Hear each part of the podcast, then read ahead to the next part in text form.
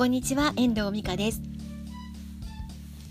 少し前から5月の下旬には神戸で予定が入っていたんですね。だけどそこに行くか行かないかちょっと迷っていたんですけど急に昨日になってやっぱり行こうかなっていう気になって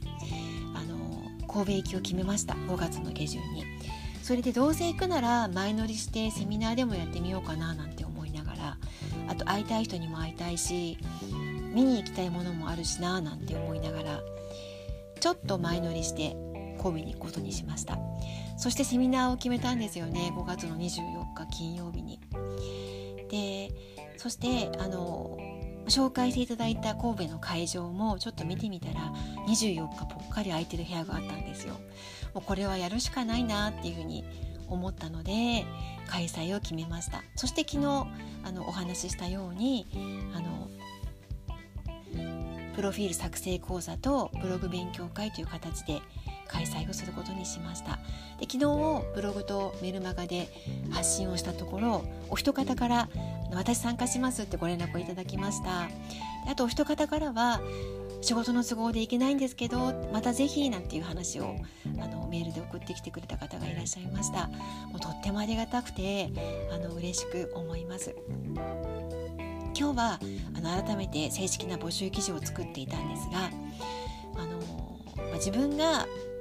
何が伝えられるのかというところでその募集記事を書いていくわけなんですけど客観的に自分のことを棚卸しする機会になりました。で数えてみたらあの今まで開催してきたセミナーっていうのは数えること2016年から12回とあとお茶会とかもあったのでねそれはあの楽しく文章が書けるお茶会ということでちょっとしたエッセンスを伝える回だったんですけどそれも含めると大体14回ぐらいかな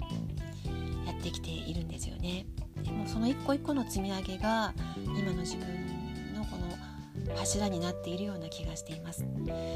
特に今年やった4月にやった今月先週やったねあのプロフィールの書き方のコツ6つのポイントだったりとか去年開催した増田めぐみさんとのコラボのグループコンサルティング見つけてもらえ えっとなんだっけ検索される記事の書き方グループコンサルティングとかっていうのも